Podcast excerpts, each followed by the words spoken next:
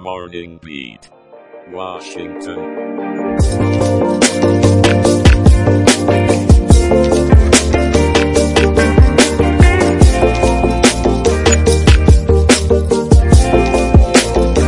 Good morning, Washington, D.C. It's Monday, November 13th, 2023, and you're tuning into your favorite way to start the day, Morning Beat Washington, D.C. I'm your host, Aaron, bringing you the latest news, and alongside me is the always cheerful Jenna, who will have the weather update for you in just a bit. But before we dive into today's news, I want to acknowledge that today is Diwali, the Festival of Lights. To all who are celebrating, we wish you a joyful and prosperous Diwali.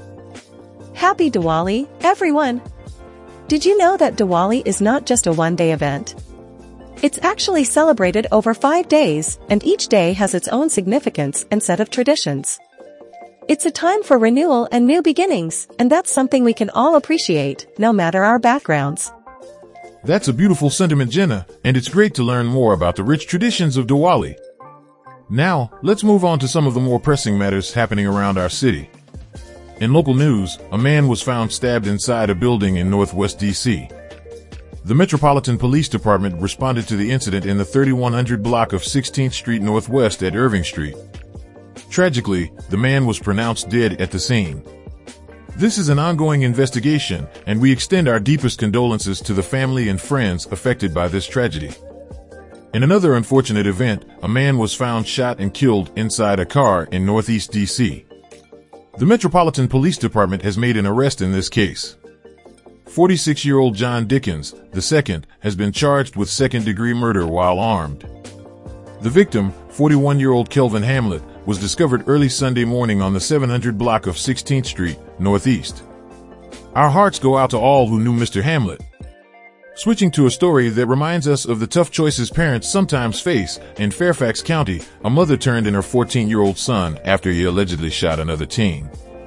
The Fairfax County Police Department reported that the shooting was non fatal and the victim is recovering from his injuries.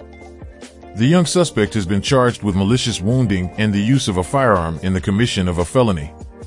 It's a sobering reminder of the challenges our communities face and the courage it takes to do what's right. On a more practical note, for those of you in Virginia, time is almost up to apply for fuel assistance to help with heating costs. The deadline is today, so don't miss out if you need that support. Applications can be made online, by phone, or in person at your local Department of Social Services. It's a reminder to look out for each other as the colder months set in. Now, let's brighten things up with some good news. Bill Gates is backing a novel merry-go-round wind turbine through his investment in Airloom Energy. This innovation promises to produce wind energy at half the cost and with better environmental considerations than traditional giant towers. It's an exciting development in renewable energy, and who knows, this could be the future of wind power. And for a bit of whimsy, Johnny Carmack has turned an old Connecticut farmhouse into a real-life Barbie dream house. He's invested time, love, and a splash of pink to fulfill a childhood dream, and in the process, added significant value to his home. It's a testament to following your passions, no matter how colorful they may be. And speaking of colors, let's talk about today's weather. We're looking at a sunny day with a high of 59 and a low of 36. Sunrise was at 6:48 this morning and sunset will be at 4:56 this evening. It's a perfect day to enjoy the light and warmth, especially on this beautiful Diwali. So, no weather alerts today, just clear skies and cool, crisp air. Thanks for that bright forecast, Jenna.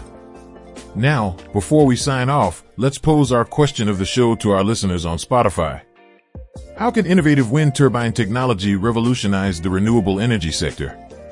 We're excited to hear your thoughts. And remember, every small step towards sustainable energy is a leap for our planet. Keep that in mind as you go about your day. Absolutely, Jenna. And that wraps up today's Morning Beat Washington, D.C. We hope you've enjoyed your time with us, and we'll be back tomorrow with more news and weather to get your day started right. Stay kind, stay informed, and keep spreading the light, just like the candles of Diwali. We'll see you tomorrow, Washington, D.C.